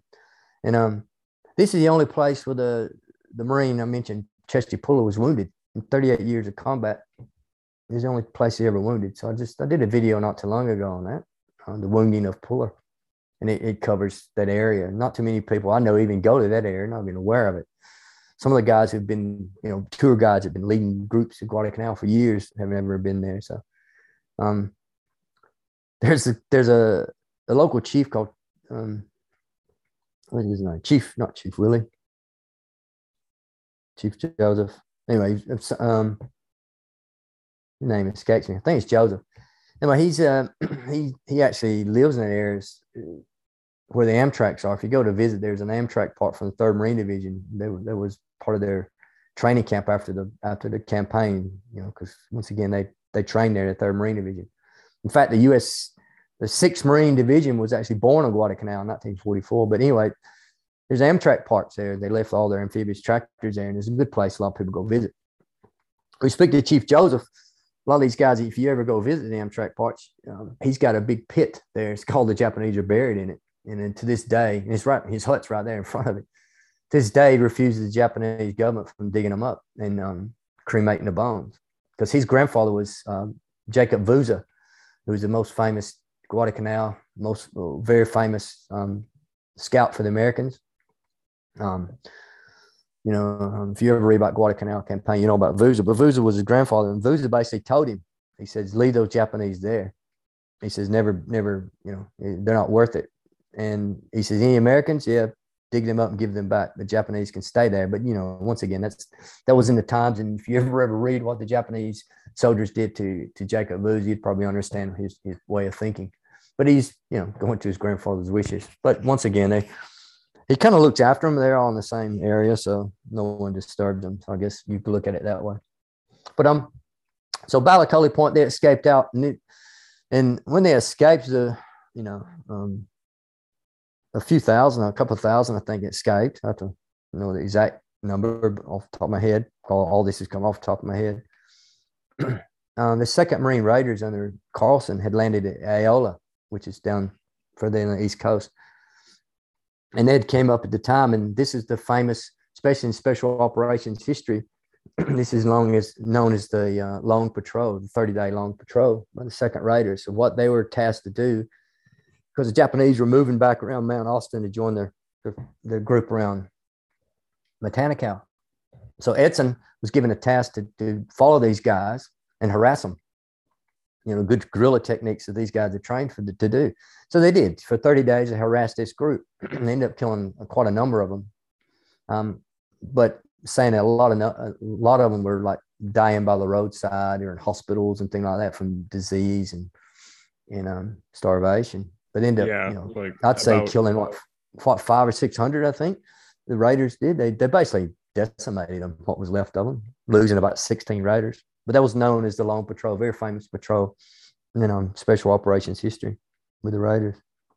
So yeah, I think like 800 survivors of the Japanese ended up getting out. Rest were they had starved and gone through the ringer with disease and everything. It was a rough yeah. time yeah, I mean, you read what the Japanese did. Yeah, wow. You know, Marines Marines at the first of the campaign said, look, you know, I think one of them said, look, we're not eating much, but we're not starving. The Japanese are starving. They're starving. We're not starving. We're not eating much, you know, but they're definitely, they really are starving because they, you know, they were. Um, I think the Japanese, it was, well, the counts differ, but I think we never get an accurate count. But over 20,000 Japanese died on land there 9,000 died from combat, roughly. And so the rest of them died from starvation and disease, just to put it in perspective. Yeah, I, I think, if I remember correctly, because I was writing a little piece on this, there was a veteran of Guadalcanal from Japan. I think, I think his name was Sadio Suzuki. And he was the guy who kind of came up with the name Death Island by Starvation. Yeah, yeah, Starvation Island. They call Yeah, it Starvation Island. Death Island, Island of Death. The the locals at the time called it the Big Death. That's what they known as the the, the battles between the the Americans and the Japanese. They call it the Big Death. That's the time they refer to as World War II, the Big Death. Eh, crazy. Um, all right, so it takes us up to mid-November now. So Koli Point's over with. So Vandegrift says, "Look, I'm going to give it one last shot. You know, we'll continue our offensive in November." So they recommenced their mid-November their offensive, and um, they started fighting, fighting, fighting. They got and You can remember by this time the First Marine Division was spent. You know, from their own malaria and, and diseases, and just being there for three, almost four months. You know, they, they didn't have much um, offensive spirit left, so to speak. Excuse me. So the army the army started bringing more units in to, to, to reinforce Marines. So they brought another um, regiment in, uh, the Americal Division, um, to to assist. So they used some of those guys, and then they got up to Point Cruz Line, and they um, suffered a bit of a setback, and the Japanese had dug in, and the U.S. dug in. so from late November all the way till I'd say January, that Point Cruz line became the front line. And a lot of guys, or a lot of people who read about the Guadalcanal campaign don't even realize this. You know, the most intensive fighting in the Guadalcanal campaign happened around the Matanikau and the Point Cruz area. You know, people tend to think Bloody Ridge and Alligator Creek, and but no, the most intensive fighting was around that area, Yeah, from- and Point Cruz. Hon- honestly, from a lot of the limited readings, it's uh, it's almost as if after Bloody Ridge, they summarize most of the other actions that happen after. Yeah, it was a lot of action happening. Yeah. Um, so we almost almost there to the army's major involvement. Um, so they they were stuck there late November, starting to be early December. So the Marines started um moving out, and the army mainly started coming in. So around um, early December, the first of the Marines started moving out of the First Marine Division. By the end of December, all the First Marine Division had uh, left for um, for R and R, so to speak, in Australia. You know, and you know, there's those poor guys. And Eighty percent of the division had the malaria, and you were so decimated. So it took them almost a whole year to get get back, so they could carry another operation. So they left a well-deserved rest.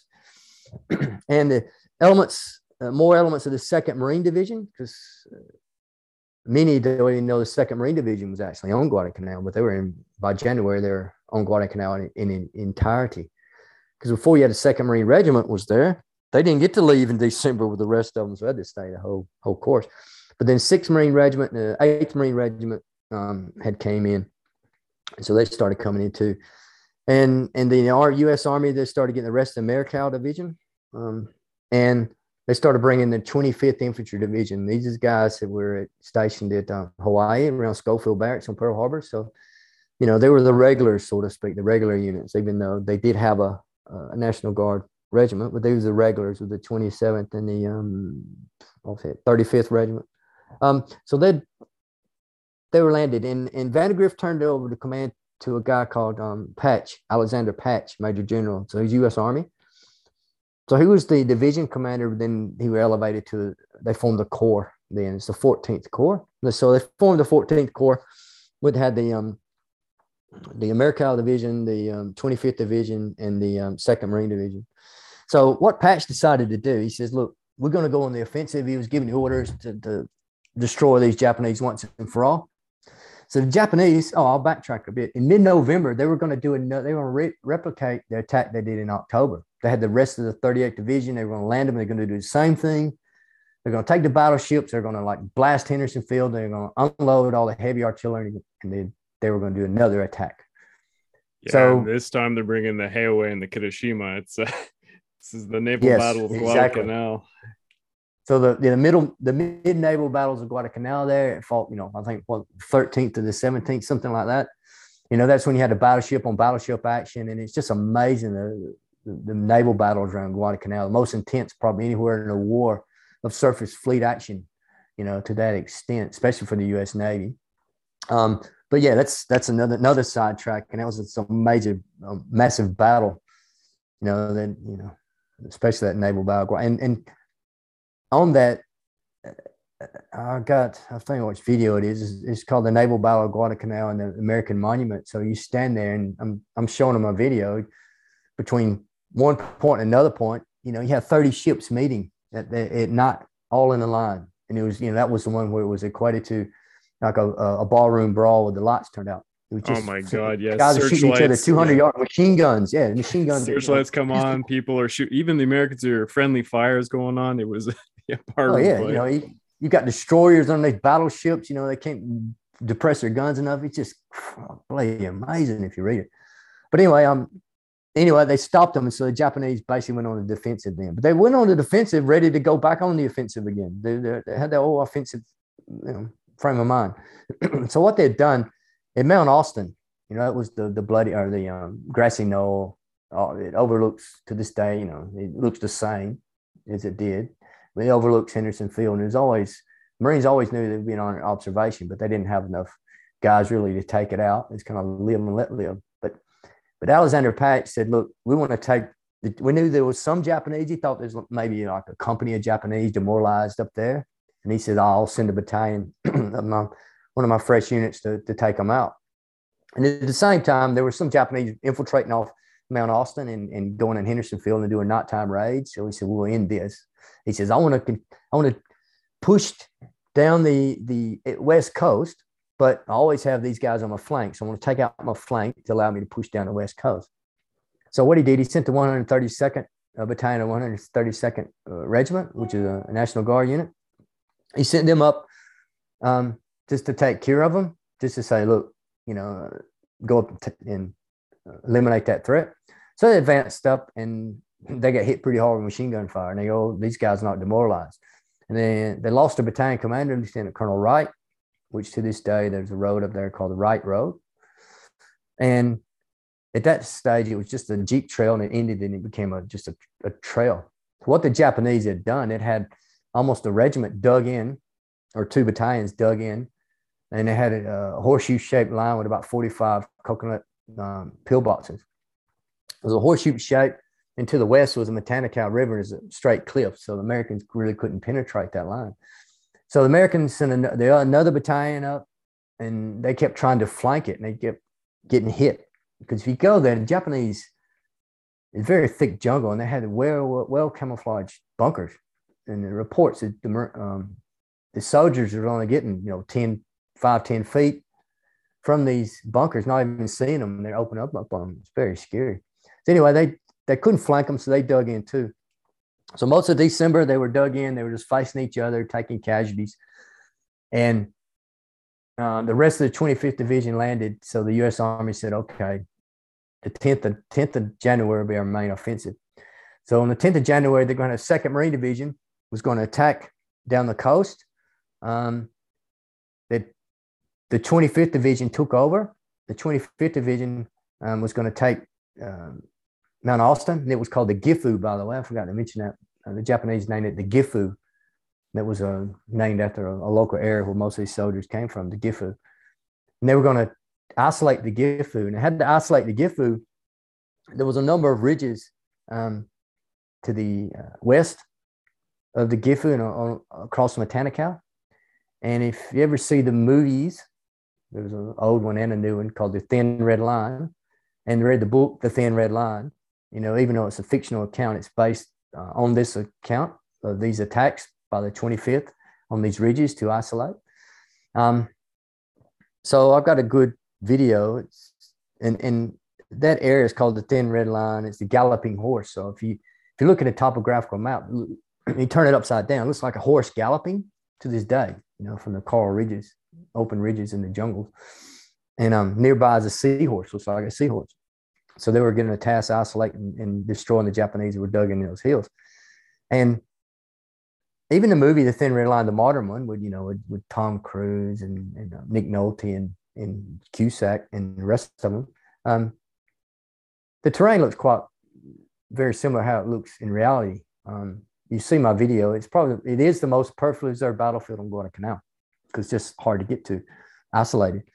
Um, they did film in that movie. They did film parts of Guadalcanal. Most of it was filmed in northern northern um, Queensland in Australia, but there's a part of the movie in the very beginning. I think they're walking up a slope. You can see Mount or Savo Island in the background. So that was that was filmed on Guadalcanal. And some of the um, singing in the movie. It's a long movie, so I'm like I said, I won't get into what I actually think of the movie. But the combat scenes are pretty good, and it, especially when it depicts John Cusack um, taking those bunkers. That's loosely uh, based on a fellow named Captain um, Charles Davis, who actually earned a Medal of Honor up, up top there. So, and uh, my video talked about that, and it's quite amazing. There's one, I think I was telling this story before. There's one point part there that I think is super amazing.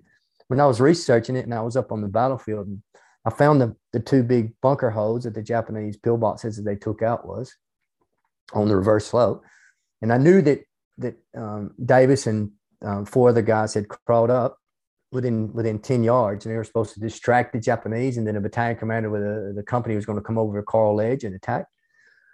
And when when he distracted, he's going to blow a whistle. So what happened was before they did that, they got within 10 yards and you know, I'm crawling, I'm, I'm doing the same thing. I'm crawling, I'm going, oh, this is where he would have been. Okay, I can see where the bunkers are. And then I knew that the Japanese threw some grenades at them and it didn't explode. But so Davis and his other army guys the soldiers threw their grenades and it exploded, exploded, and they jumped up. Davis led a charge with his Garand, and I think it went had a stoppage on his Garand, and he transitioned to his pistol, I think, or maybe vice versa. But anyway, I'm I'm I'm looking at go, okay, they were here, they did this, they did this, and I'm looking down on the Coral, and there's pull pins from hand grenades all scattered around me. And I thought, well, this is this can't be. But then I started thinking, hold on a minute. This battle was never fought over anyway. This is the only time this place was ever fought on. Wasn't no one trained on this area. It has to be these guys pull pins from their grenades. Just amazing that, you know, potentially it was the from a Medal of Honor action just just sitting on top of the ground. Just crazy because it doesn't go down the ground. It's all coral. Um, so yeah, so they end up taking taking that and they took the seahorse and so they isolated the Gifu. And they knew by isolating the Gifu, the Japanese couldn't get reinforced or supplies from that, that, that flank. so I think the next day or day after, the rest of the 35th, um, after a major bombardment, attacked the um, the Japanese bunkers on the Gifu, and they had three tanks, Marine tanks that they'd borrowed, and they had uh, or Marines probably left, had Army drivers, and they only got one tank in position, but that one tank was enough to take out the, the bunkers because you got to remember this is before the days of um, flamethrowers and it, those those Army National Guard guys only had hand grenades and rifles and bayonets to take out these bunkers. So you know it was pretty pretty hard um, work, but the the um, the tank kind of made the difference. So the Japanese, after the their back was broken there, so to speak, they did a small banzai charge and it was destroyed. So that basically that that threat was eliminated. So and the rest of January, um, the Army and the Marines, Second Marine Division, um, started pushing down the coast. And they were fighting in um, isolated Japanese, but the Japanese is basically their, you know, their their offensive spirit or defense. They were they were basically destroyed, and you know, they had much fight left in them. Um, around the last of December, I think the last day in December, the Japanese High Command basically made the decision that we will evacuate Guadalcanal. Um, so, but the Japanese thought, how can we do this? And they had to have a big um, intelligence, I guess, fight for the uh, for the Americans to try to fool the Americans by using intelligence. So what the Japanese did, they um they made it um, look like for the Americans to assume that the Japanese were going to do another large offensive on Guadalcanal. The Americans thought, okay, the Japanese were going to do another large offensive. They're not giving it up. So the Japanese ended up landing um, a new, a fresh battalion. They did of, of, troops, but they were going to be the rear guard just to provide cover for the rest of the guys to move out. So they, the, the Army and the Marines fought a series of um, small engagements, mainly on the creeks and rivers, leading to the very end of um, the northwest part of um, Guadalcanal called Cape Esperance, around that area. And the Japanese, you know, basically leave guys you know, to die or the rear guard at each each creek or each river, you know, to die in place just to hold them back. And um, there's Operation Key, I think it's called Key. and over a series of nights, the Japanese evacuated on I think nine to eleven thousand. Probably never find the exact numbers. Um, yeah, it's uh, it's almost eleven thousand. It's kind of like they're Dunkirk, basically. Yeah, and it was like um mentioning that it's it's like the the Gallipoli campaign in World War One. You know, with yeah, exactly, and, and the British. You know, the, the the most successful part of the campaign is evacuations. You could probably say the same here with the Japanese, and it's probably the only only real island they evacuated in the whole Pacific. You know, because yeah, really, again, honestly, after, after mm. well after Guadalcanal, you know, they didn't have the capacity to do it. I think they, they didn't control the sea lanes. And, I don't think know, they had the luxury. Yeah. Yeah, you know, they would have been sunk.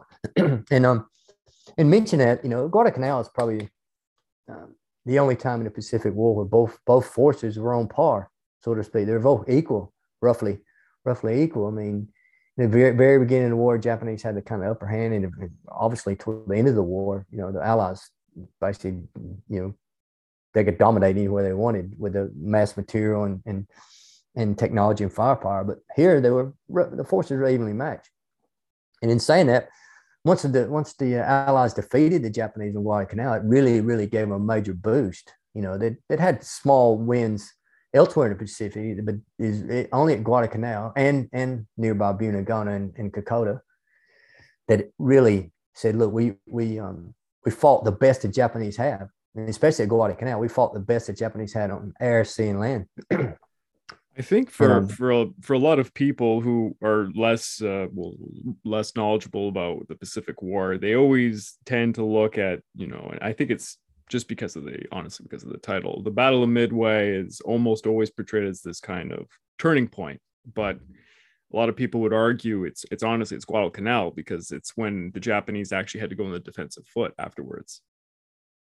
Yeah, well, I, I agree. I'm one of those who would say yes, you, you're correct because um you know what's what's a turning point i mean uh, i think a turning point is when the strategic initiative is a shift in the strategic initiative of a of a, of a, of a war and after midway you didn't see a, a, a, shift in strategic initiative because the japanese were still on the offensive yeah exactly I mean, it was especially it was in, the, in the south nose. pacific it's a bloody nose, but uh, the Japanese Navy was still the strongest at that point. They're still numerous and they oh, still yeah. controlled the territories. They, I mean, uh, hmm. honestly, when it came to the naval aspect of Guadalcanal, it was it was in their pockets. They had the poker chips, but they didn't have the intelligence. Uh, Station Hypo and uh, the crypto analysts, they were learning from them and breaking the codes, and that numbers didn't win out against the intelligence. The Japanese, they had the better poker hands, but the Americans knew where they were going to be.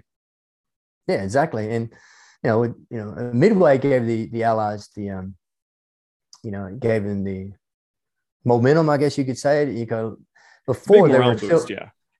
Yeah, just like we spoke about in the last episode, they were going to they were, you know, Special Admiral King, the the head of head of the um chief naval operations, he'd already had it in his mind that, you know, even though it was a Europe first, he was still pushing for take offensive in the at some yeah. point in the Pacific. And he wanted to to log in the surrounding islands, you know, and that was even before Midway. Then once Midway happened, he said, okay, now now we're going to you know accelerate this plan, and it it's actually, accelerate uh, their plan. It's actually kind of funny because he was going to be going to FDR with a proposal to get more resources for the Pacific, and it was the Battle of Midway that actually shifted FDR to say yes. Yeah, so yeah, it, it actually, you know, it, it brought everything forward a bit. Yeah. So I'd I would say Guadalcanal in conjunction with um, the Papua New Guinea campaign, it was happening at the same time as Guadalcanal because Papua New Guinea with the, the Australians and Americans, you know, some people don't even know the Americans were there, but the 32nd yeah. Division was there. And, um, you know, when they won at Buna Gona, which is the northern end, the, the northern part there, um, so their campaign ended in January 43 and the Guadalcanal was February 43. So I call it the, the one-two punch. Between those two, you know, that shifted the strategic focus, strategic initiative. Because, you know, before Guadalcanal, the Japanese had the initiative. After Guadalcanal, it was clear they didn't have the initiative. It was actually particularly. The Thai command says that. Yep. It was it was particularly important for the Japanese because the commanders who were in New Guinea, they were under the influence the entire time they had to do any of the strategic planning. It was under the presumption that at any single moment Guadalcanal could fall and all the units in Guadalcanal could come over to New Guinea. So it completely affected everything they did. And when it fell, yeah, of course, it really crippled New Guinea for it was like the nail in the coffin for both. The one two. Well, I mean, what if you know you know, Port Moresby was their main objective. And, Yeah. You know, almost 40,000, 30 to 40,000 Japanese were, were, were put on land on Guadalcanal. You know, it's a big what if. What if, you know, they would have went to, you know, Port Moresby and New Guinea instead, which a lot of them, like the 35th Brigade was was supposed to go to New Guinea. And the second was supposed to know, go to New Guinea, as far as I know. So, you know, you put all those, you know, how will that been turned out? You know, How would Australia react? Prime Minister Yeah. and Churchill weren't uh, they weren't seeing eye to eye on a lot of things too. And, You know, there was there's I mean I know that uh, there's a lot of arguments to be made that Australia was never even considering suing for peace or anything, but you know, you, Yeah. you never know. there's a good chance Port uh, Moresby probably would have fell, you know, because all the the reinforcements and supplies that Guadalcanal took, you know, took it away from that campaign and focus refocused their shift because Japanese couldn't maintain uh, two, you know, strategic important campaigns at the same time. So that's why they put one on hold in September after Bloody Ridge, which was the Papua New Guinea Kokoda. And Kokoda, you know, I'm obviously not the expert on Kokoda, but you know, I know enough to that uh, they started bringing the regular forces over hmm hmm because the militia guys did a great job holding them off. But then the regular forces landed. Then they brought them over to Seventh uh, Infantry Division. And they started fighting back, and it allowed them a chance to to get a bit of a fight back. You know, and give them a bit of a breather to consolidate the forces and push the Japanese back over.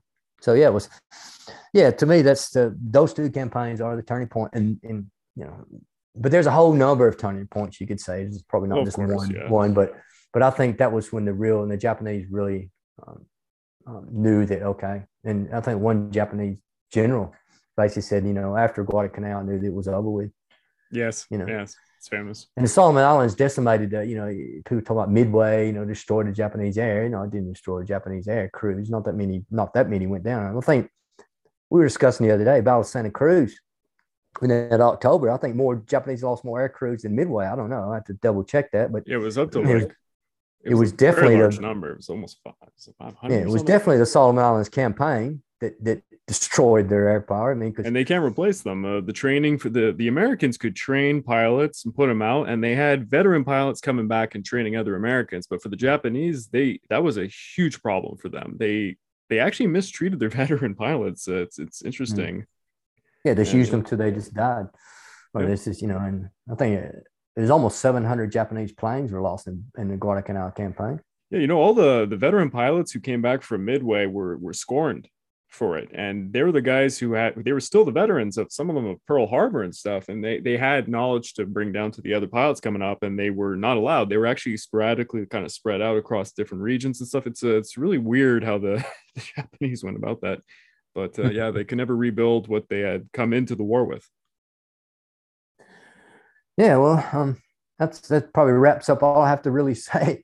Um, Yeah. Unless we got any questions or something. Um, I've been talking for a bit, and once again, Guadalcanal, you can you could go down many rabbit holes, and and you could do a whole series just on on Guadalcanal itself. I mean, it's you know, it's the very first time in in world history, military history, that you had uh, such a large naval, air, and sea campaign going at the same time. I You guess know, you won't find many many parts of World War II like that, not in this intense, small area. You an know, interesting uh, way to finish crazy. this off. I, I think I would like to ask you, since you've been on Guadalcanal for so long, what was your favorite battlefield to walk? What was the most interesting, or you know, where you felt something? I'd say um, the galloping horse. You know, the one I mentioned is probably the best Yeah. preserved. Um, and if you if you look at my video, you will see that it's, it's just it's, it's just like it was there. I mean, it's just just amazing, and and it's a great study on how water or lack of water could decimate a a, a unit. You know, Yeah. because those guys up there, um, they didn't get any water supply. They had one canteen of water, and it's just you know when you're up there yourself and you've got to get up to that area. Once you even get to the battlefield, you're you know you feel like you're, you're half dead because you got to go straight up this mountain. And once you get up there, and it's like yeah, I've seen a, a number of, of you have to be if you go to Guadalcanal, you got to be very acclimatized. I don't know if you can actually do that. Most people, when they get to the top of the thing, they they vomit. Just a natural Really? natural reaction. Or they get the, the vomit, then they'll continue on. Okay, let's get some water in you. Let's continue on. But I used and those poor guys that was attacked. They're only on the island for maybe two weeks, and they had one bought canteen of water. And let's let's to tack up these ridges and you know Japanese dropping mortars and machine guns and you're sprinting and running and you know and and end of the night that and you know they're green troops too so water discipline would have been off and yeah. when the nighttime come they didn't get resupplied because guys couldn't get up to them and the next morning they had to kick off their next attack and they had so many heat casualties already and you know once they received a bit of machine gun fire they just stopped their, battalion and stopped its attacking its track and as they were done for they had to bring another battalion up and then when they brought the second battalion up, they actually ran out of water too. It was a big thunderstorm that came through, and it gave them a little bit of um, water to quench their thirst, enough to to um, get them over the edge, so to speak, and take the rest of it. But yeah, that's my favorite battlefield. Um, you can really study. I like going. I mean, I like Bloody Ridge too. I used to go to Bloody Ridge all the time. I used to, from work, I used to drive up. You know, I've I calculate I've been to Bloody Ridge over 300 times. Wow. I mean, I, I, I can close my eyes and I can you know, if I look at it, just a little bit of a picture of Bloody Ridge, of a, of a, of a photo, someone says, "Oh, where's this at?" You know, from 1942 43, I could probably, I'm, I'm most can pick it out quite quickly because I know that terrain quite well. Um, that's a great battlefield to study too, because I've I've taken uh, when I was there, Marines, Australian, New Zealand, um, Army, NCOs and officers for battlefield study um, groups, and we can we really study the Battle of um, Bloody Ridge. It's a good one to study. Um, really but yeah, but yeah, there's there's quite a number. But I used to go to Bloody Ridge, and it's a very peaceful place. The only place on Guadalcanal that I ever get that kind of heebie-jeebies or you know the hair stand out the back of your, your neck was um Coffin Corner. Um, it's the only mm. place in the thick jungle I'm walking. I'm thinking this doesn't feel right. There's someone around here. It just you know, it just doesn't feel right.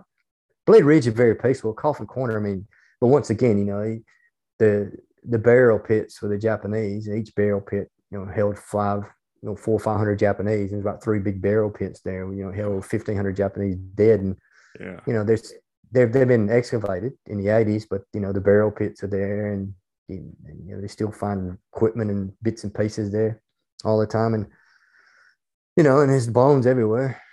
So, yeah. Oh, and unexploded ordnance, unexploded ordnance is a big, big problem right now in the Solomon Islands. It's everywhere. So to finish it off, how about you just tell the audience again where they can find you? Where can they watch these amazing videos if you walk in the battlefield and giving these tours? Yeah, so it's a, a YouTube page. It's called Guadalcanal Walking a Battlefield. And then I have a Facebook page called Guadalcanal Walking a Battlefield. And my, my Guadalcanal um, YouTube one, it has a lot of videos for me actually on the battlefield. But then I've got four or five here recently because I've I haven't been back to Guadalcanal, especially with COVID. I'm planning on hopefully going back into this year, definitely next year, and filming some more. But in the meantime, I'm, I'm just doing some small um, episodes that's um, got then and now photos and off the beaten track, like the Chesty Puller wounding and a few things. And my, once again, my Facebook page updated you know, one or two days, every one or two days with, with fresh material that hopefully you've never seen before. So that's it. So everyone, please show him some love. Check out his videos, like and subscribe. And Dave, it's been an absolute pleasure. All right, Craig. Thanks for for having me on, mate. It's uh, always. Oh, sorry, mate. That's my Australian in me, buddy.